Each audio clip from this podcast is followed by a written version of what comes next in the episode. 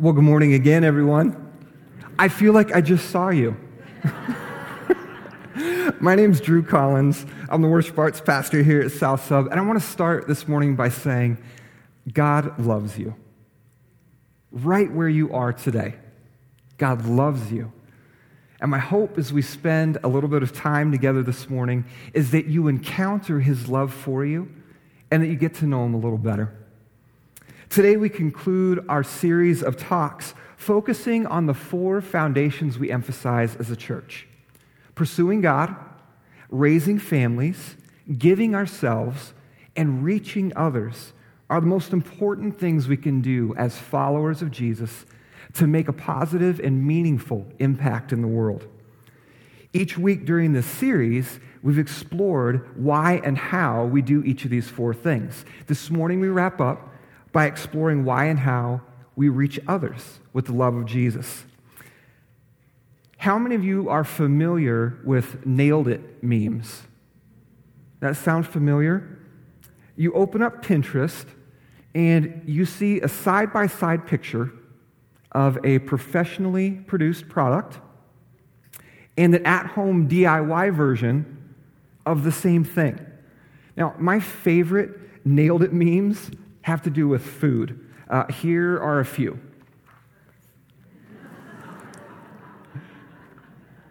Can, can we just enjoy that together? you know what I love about this one? Look how pretty the flowers on top of the right one are. And then, then right after the tip of the iceberg, it just all goes south. Um, but this one might be my favorite. Okay, check this out. This is the professionally done one. Isn't that a, a fantastic hedgehog cake? Um, now look at this.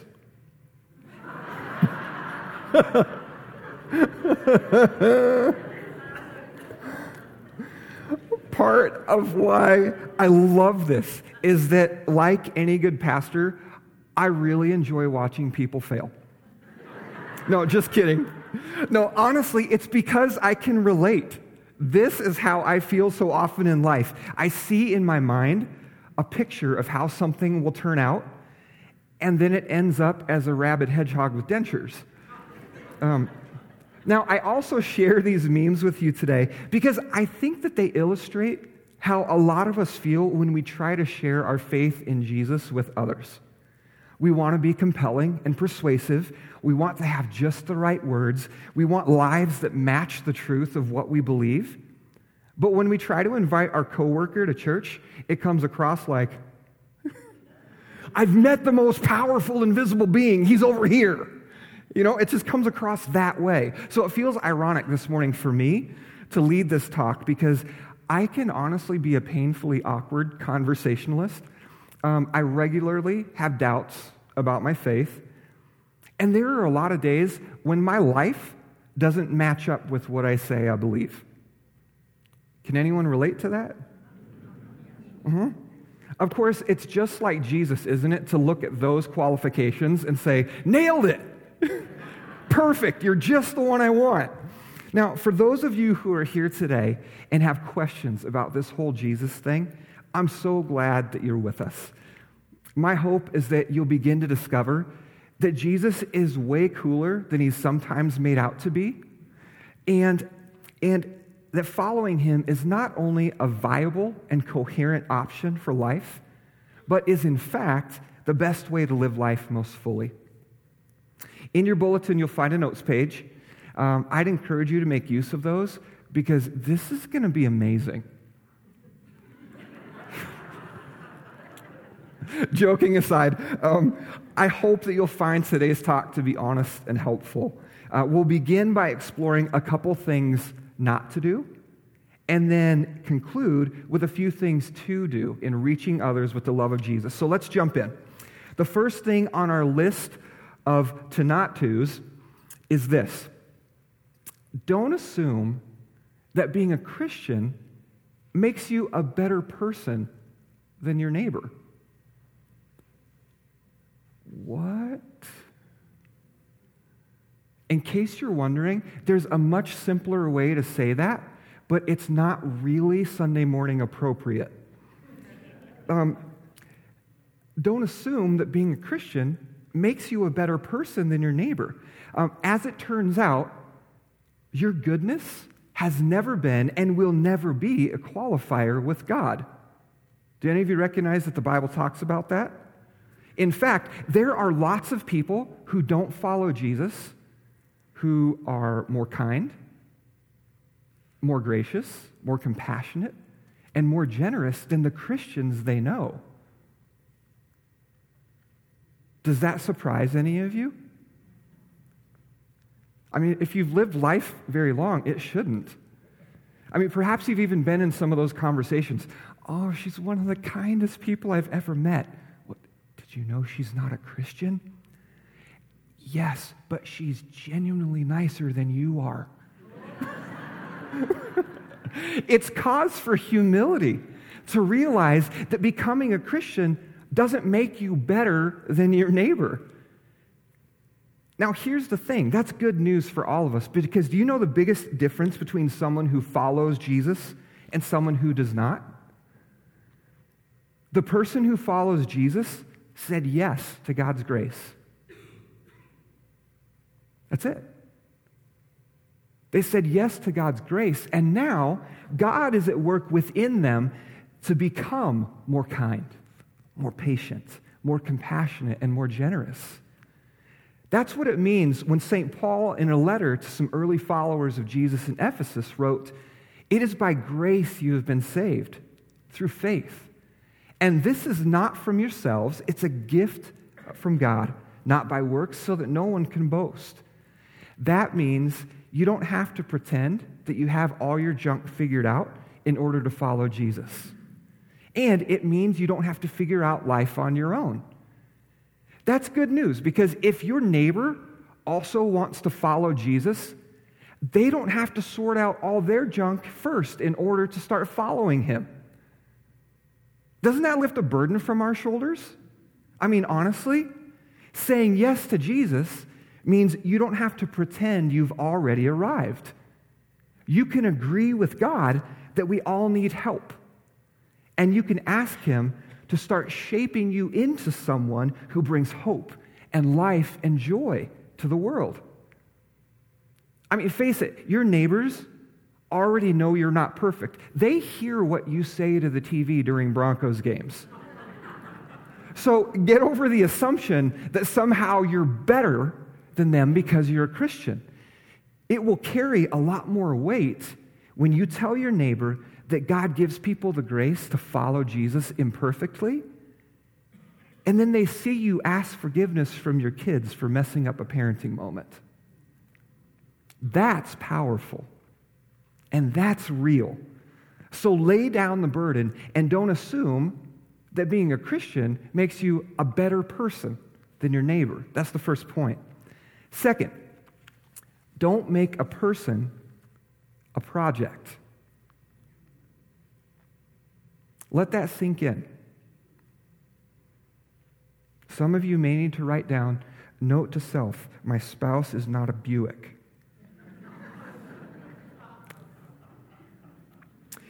In the same letter from Paul to the Ephesians, he goes on to say that we are God's workmanship, his masterpieces, created in Jesus to do amazing things that he's already planned out for us to do. Now, to create a masterpiece, an artist requires an enormous amount of talent, an eye for detail, tremendous passion and creativity, unwavering patience, and a vision for what the raw materials will become. The Bible says you are God's masterpiece. However, there's a difference between an artist's approach to the work and God's approach. An artist does not go into the process thinking she is about to create a masterpiece. Typically, it's years or centuries later that people begin to see that work for what it truly is. God, on the other hand, informing each of us, knew going in that he was doing his best work. Amen? He knew from the start he was creating masterpieces. Listen to this poem from Psalm 139 For you created my inmost being, you knit me together in my mother's womb. I praise you because I am fearfully and wonderfully made. Your works are wonderful. I know that full well. My frame was not hidden from you when I was made in the secret place, when I was woven together in the depths of the earth. Your eyes saw my unformed body. All the days ordained for me were written in your book before one of them came to be. We're God's masterpiece. And I love this poem, and I love that it's not the only kind of its type in the Bible. Throughout the scriptures, you can't escape the fact that every person bears the image of God, and because of that, every man, every woman, every child is worthy of love, worthy of respect, worthy of honor and dignity, from the immigrant to the president, from the refugee to the celebrity from the life of the unborn, whose name we don't yet know, to the taker of lives sitting on death row, as Christians, we can never use our tongues to dehumanize. We can never buy into the lies that our neighbors are only animals who breed undesirable things. No one has to earn our respect or speak the same dialect as we do to be worthy of the golden rule to do unto others as you would have them do unto you. For Christians, it is never a choice between love and indifference because every person bears the divine imprints of the God and Father of all. That is why we do not make people into our projects. God sees every person as unique and He knows our needs. He's prepared all of our days and times, given specific gifts and talents to maximize in order to shape us into a breathtaking opus He's always had in His mind's eye. When we consider those whom we want to reach, we must remember that we're not beginning a project, we're beholding a masterpiece. Amen? So turn to your neighbor and say, You are a real piece of work.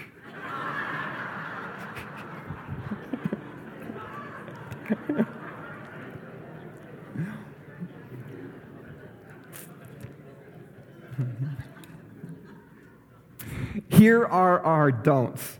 Don't assume that being a Christian makes you a better person than your neighbor. And don't make a person a project. What should we do then?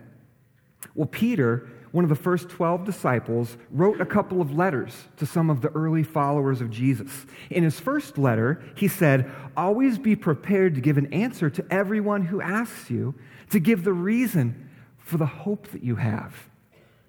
But do this with gentleness and respect. Now, look at that passage. Peter wrote that letter to people who were living in really difficult times. Interestingly, in the midst of their difficulties, Peter was confident of two things. First, that followers of Jesus would have hope while they were undergoing suffering. And second, that that hope was so unique and compelling that it would inevitably lead to people asking them about it. Peter would say to us today that when they ask, be prepared with gentleness and respect to tell your neighbors, your coworkers, your friends, and your family why you have hope. So, the first thing to do in order to reach others is to know why. To be prepared to give an answer, you need to know why you follow Jesus. Know why you've placed your hope in him. Now, in preparation for this sermon, I sat down and wrote out why I have followed Jesus. So I'm going to show you my list of whys in rough chronological order. For the sake of those who will listen to this talk online, I'm going to read them. This is my list of reasons why I've followed Jesus over time. My parents did. I was afraid to die and go to hell. Uh, I didn't know how to handle guilt and shame. I wanted to know God more church people cared for my family. Um, I did it for the paycheck. and a sense of security.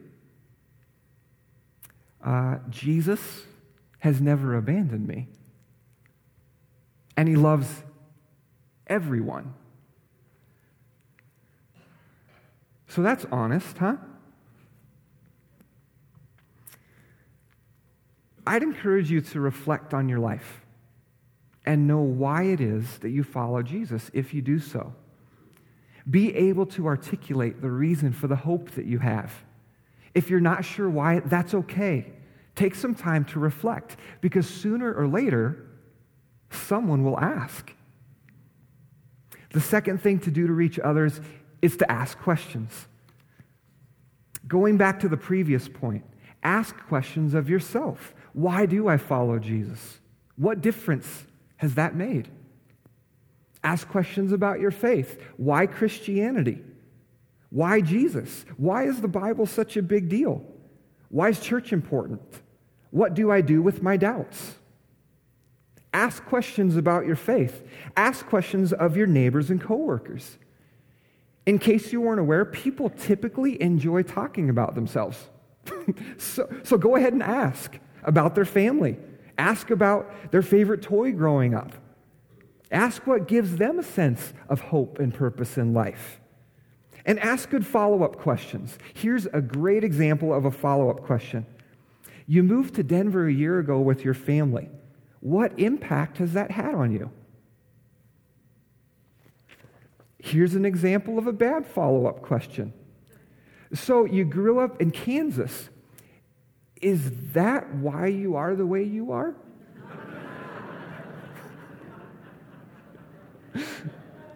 Patrick, that was for you.